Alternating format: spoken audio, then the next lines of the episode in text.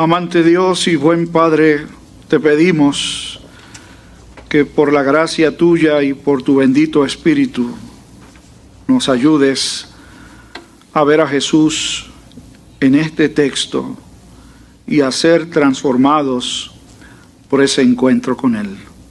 Te lo pedimos descansando en sus méritos. Amén, amén. y amén. Una esposa de un pastor salió con su pequeño hijo de compras un día.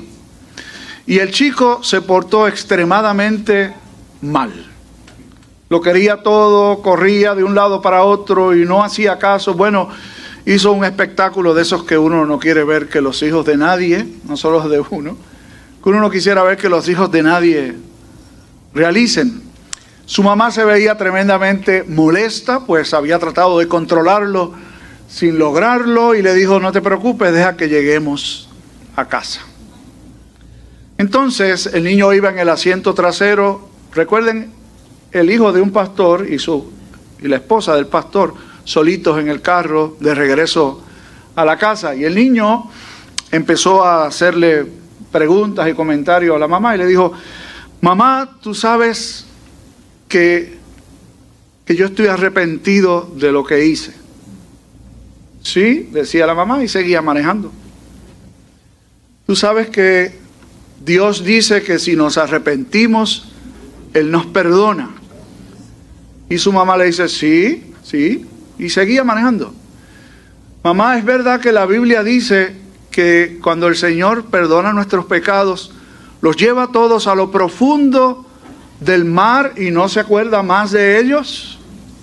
Y la mamá le dice, sí, sí, creo que sí, que dice así la Biblia. Y el niño le dice, mamá, yo estoy arrepentido y creo que Dios ha perdonado todos mis pecados, pero tengo la impresión de que cuando lleguemos a casa te vas a poner el traje de buzo y vas a buscar en lo profundo del mar por todos los pecados míos. Qué bandido el niño ese, ¿sabe? Bandido dos veces por haberse portado mal y luego por querer manipular las cosas a su favor. Hoy vamos a hablar o vamos a continuar hablando acerca del perdón. ¿Recuerdan dónde nos dejó el Evangelio de Mateo la semana pasada? Jesús ofreciendo esta clara lección de pasos a seguir sobre cómo manejar la ofensa en la vida de la congregación, siempre con la intención de salvar al ofensor.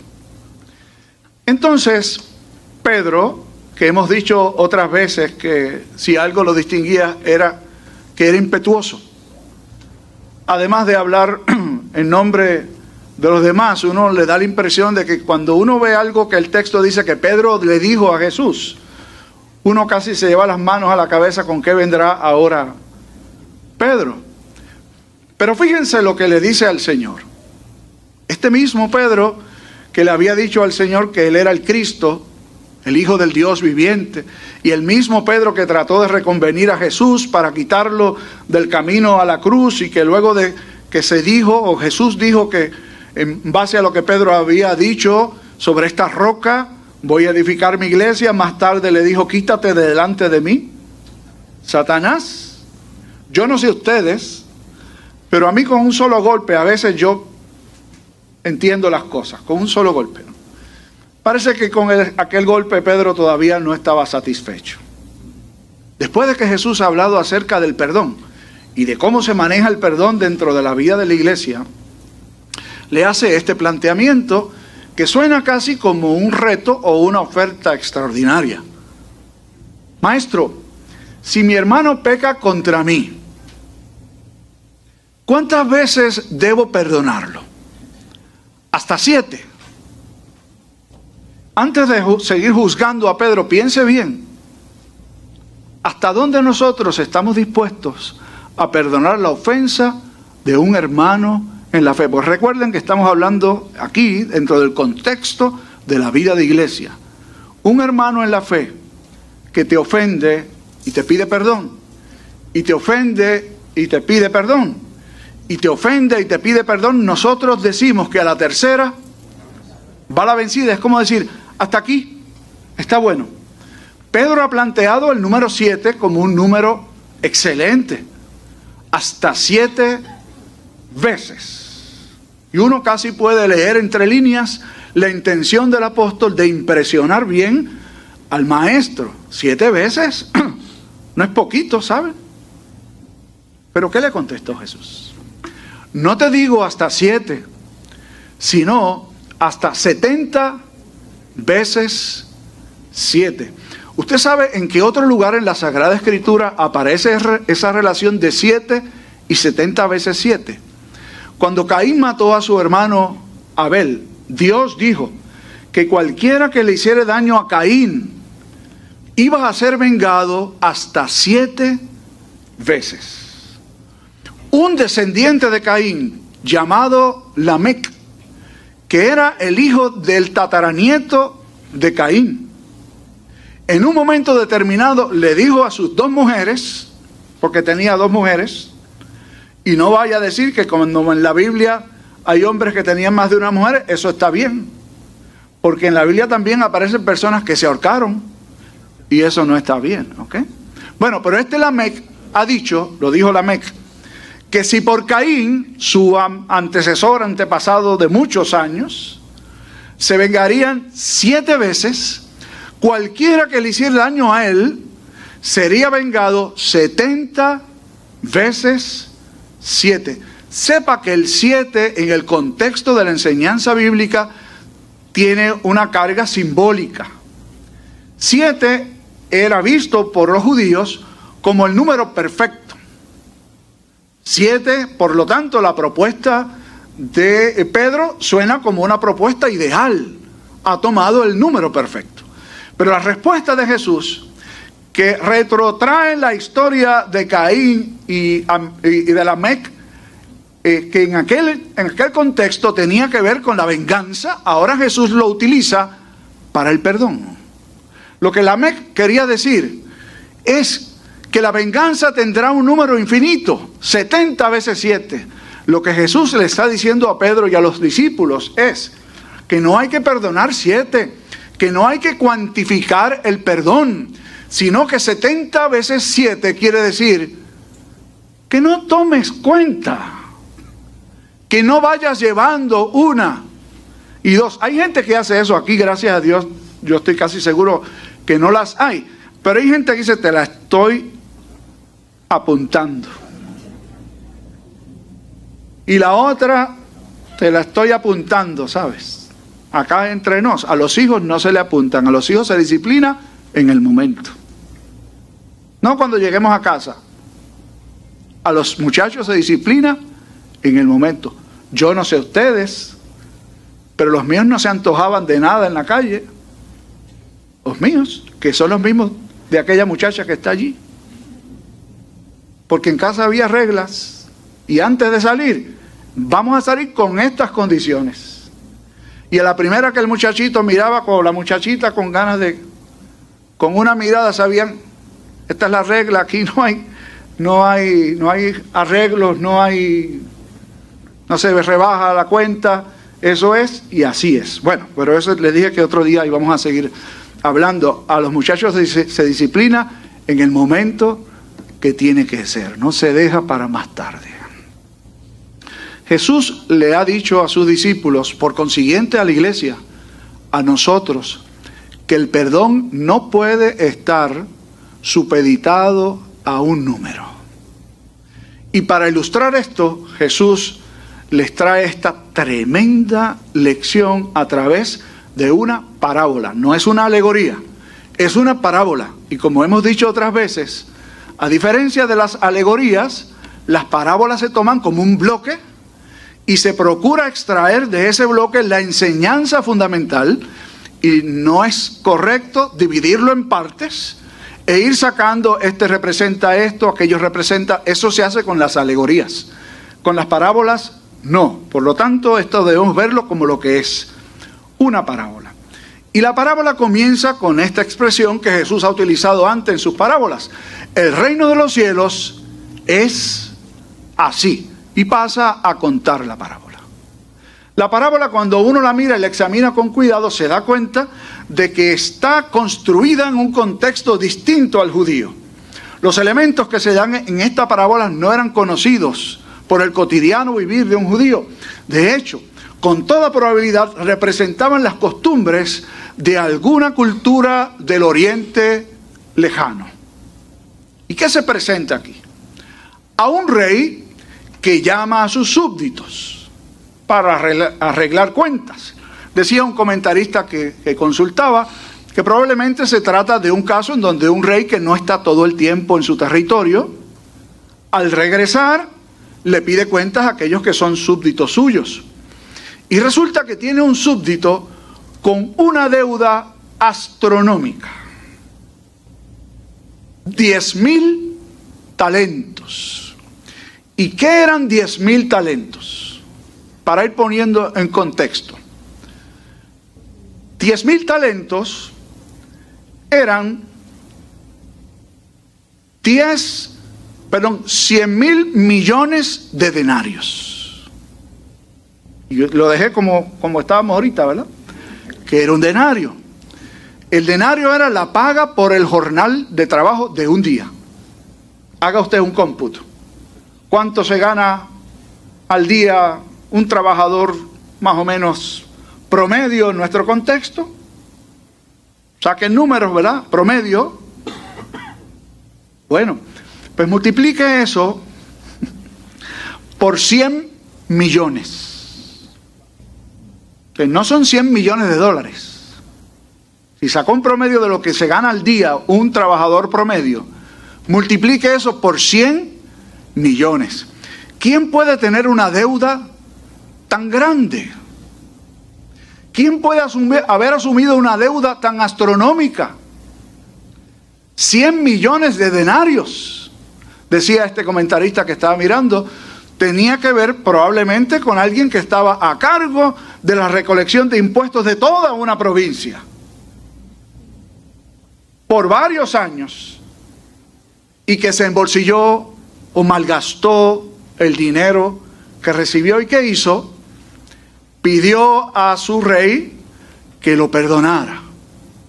De hecho, escuchó la sentencia el rey dijo, y esto era algo que no se practicaba en el mundo judío, que lo vendieran a él, que vendieran a su esposa y que vendieran a sus hijos. Aún así, asumiendo que se compraran a buen precio, no era suficiente para pagar una deuda tan gigantesca. Y el hombre le ha dicho, y usted escuchó el texto hace un momento, ten misericordia de mí y te lo pagaré todo. Qué osado, ¿ah? Para pagarlo todo. Uno puede asumir que, lo que la única posibilidad era que, que lograra conseguir un trabajo con la misma capacidad de recaudo y que lo cogiera todo y lo pagara, pero entonces se quedaba en deuda con el otro. O sea, está ofreciendo algo que no podía pagar. Todo lo que pidió fue misericordia. Y el texto dice que este rey fue movido a misericordia. Cada vez que uno encuentra la escritura, fue movido a misericordia, uno debe tomarlo con mucha seriedad. Implica no que tuvo misericordia, sino que hubo una fuerza ajena a él que lo movió a tener misericordia. Y recuerden que esto es una parábola, pero tiene mucho, mucho contenido. Así que lo perdonó. ¿Usted se imagina? Una deuda tan grande que se la hayan perdonado y ahora usted no solo le suma la deuda, es que se libró de que lo compraran o que lo vendieran como esclavo y a su esposa y a sus hijos y tener que vivir la vida entera para pagarlo. Por un momento yo quisiera que usted y yo hiciéramos un pequeño ejercicio de detenernos a mirar cuán grande era esta deuda. Porque en un momento vamos a mirar cómo reaccionó este individuo. Nos vamos a detener un momento en la deuda. Hace un rato le preguntamos a los chicos cuántos reconocen que son pecadores y yo creo que todos lo saben. Y si les pregunto a ustedes, yo creo que todos también lo saben. Pero les pregunto más, ¿cuán pecadores somos? cuán pecadores somos. Y el pecado es una deuda para con Dios, que es santo y perfectamente santo. Y yo creo que en el peorcito de los casos uno dice, bueno, sí, yo la verdad que estoy mal. He pecado bastante. Vamos a seguir haciendo el ejercicio. Imagínese usted que usted no dice nada malo. Usted no hace nada incorrecto, nada. Y usted hace todo lo que se supone que tiene que hacer. Solamente peca con el pensamiento. Y el pensamiento se la pasa corriendo, gracias a Dios. Los pensamientos van más rápidos que las palabras. Nosotros nos pasamos pensando y pensando. Y de, que, de todos esos pensamientos que usted tiene en un día, en uno, tres nada más son malos. Tres pequeños deslices, pero con el pensamiento nadie lo vio.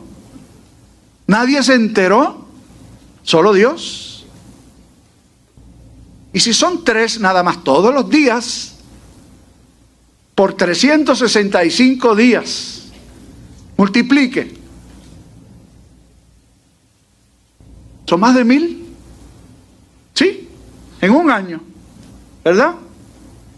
Pero vamos a redondearlo a mil, vamos a los días de fiesta, vamos a quitarlos, vamos a quitar Semana Santa y todos esos días que uno se portó mejor y los redondeamos a mil, mil pecados al año. Ya no son tan pocos. Y recuerden que eran nada más que tres con el pensamiento. Son mucho más de mil al año, ¿saben?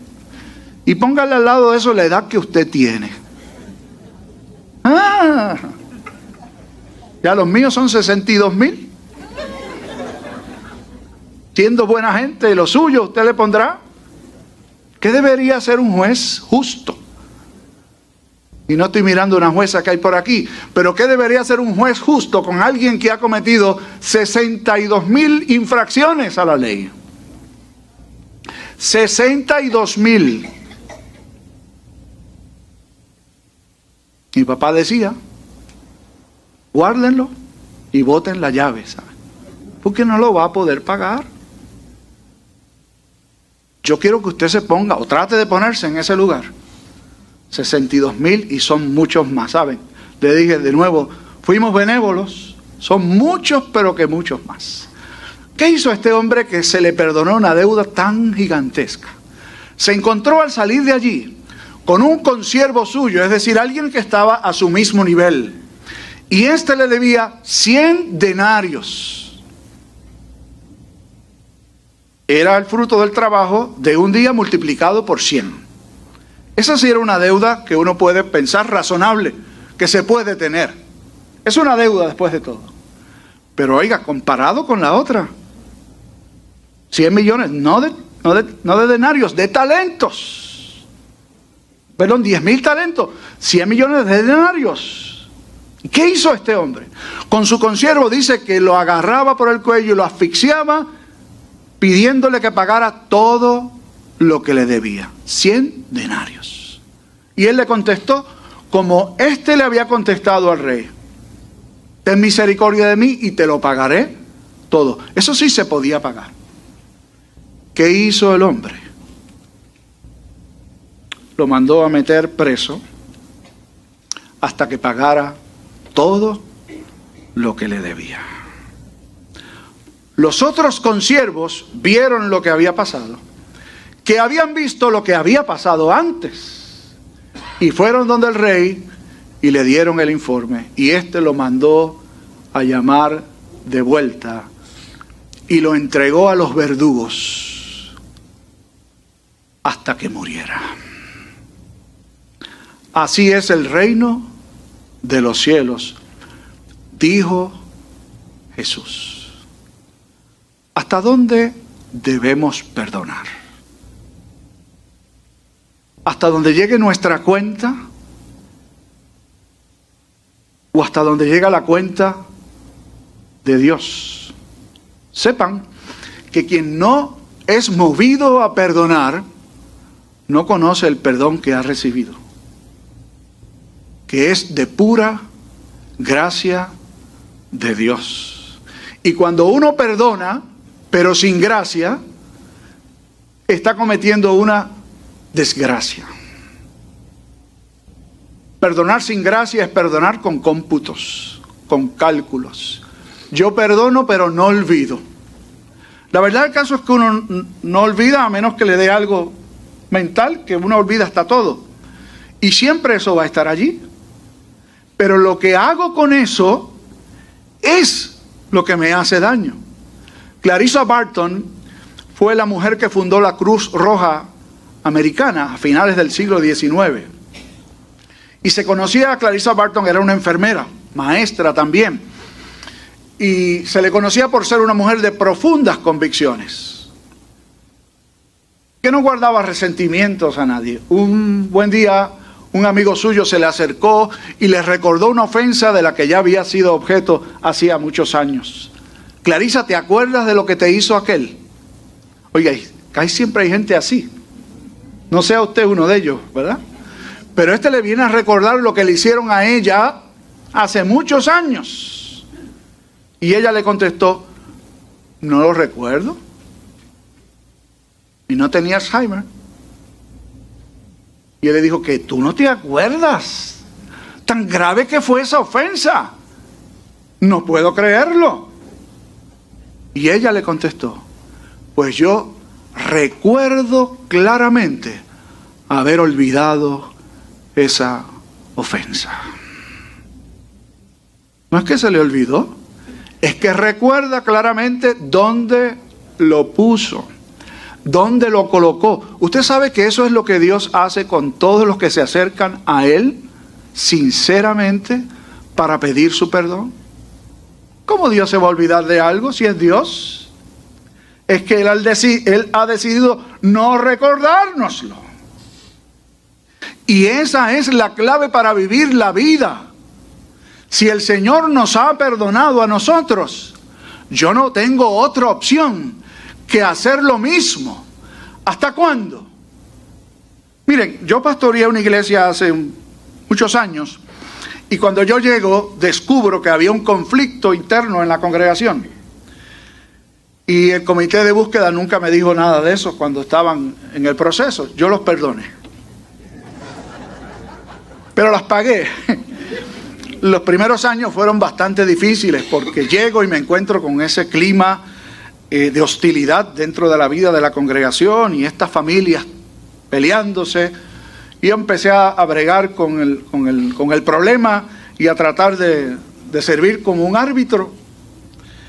Y recuerdo que una parte de la familia estaba dispuesta a perdonar y a seguir adelante. La otra no. Y yo les confieso que yo perdí la paciencia, ¿sabes? Porque yo estuve ahí y ahí y ahí. Y en un momento dado dije, bueno, yo no estoy para cambiar pamper adulto, ¿saben? A un niño le cambio los pampers. Pero a un adulto, no, y me cansé, les digo. Uno de los ancianos de la iglesia me dijo, mire pastor, usted sabe que esta familia está en esta situación. Usted sabe cuál es el problema de ellos. Es que el hermano ha dicho que su dignidad tiene que ser restaurada. Y yo dije, ¿qué? ¿Qué? ¿Dónde en la escritura se enseña que la dignidad nuestra tiene algún valor? ¿Usted sabe cuál es la dignidad que tiene valor? La de Cristo, la de Dios, porque Él es el único digno. Tú y yo somos indignos. No tenemos 62 mil pecados, tenemos muchos más y fueron perdonados y no se tomó en cuenta la dignidad de nadie que no fuera la de Cristo. Todo lo que usted y yo tenemos que hacer, no si nos sale, porque si no, no sería un mandato. Es una orden. Y las órdenes se acatan o se desacatan. Y la orden de Dios es que tú y yo perdonemos y votemos la libreta. No llevemos cuenta y vivamos en la gracia maravillosa de Cristo el Señor. Que así nos ayude Él. Oramos.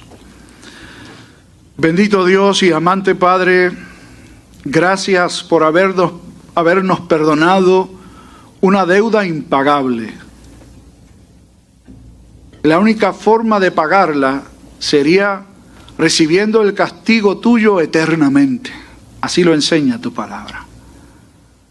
Sin embargo, por tu pura gracia, por tu gran amor, por tu misericordia, nos has querido perdonar haciendo que tu Hijo Jesús pague por todos esos pecados nuestros.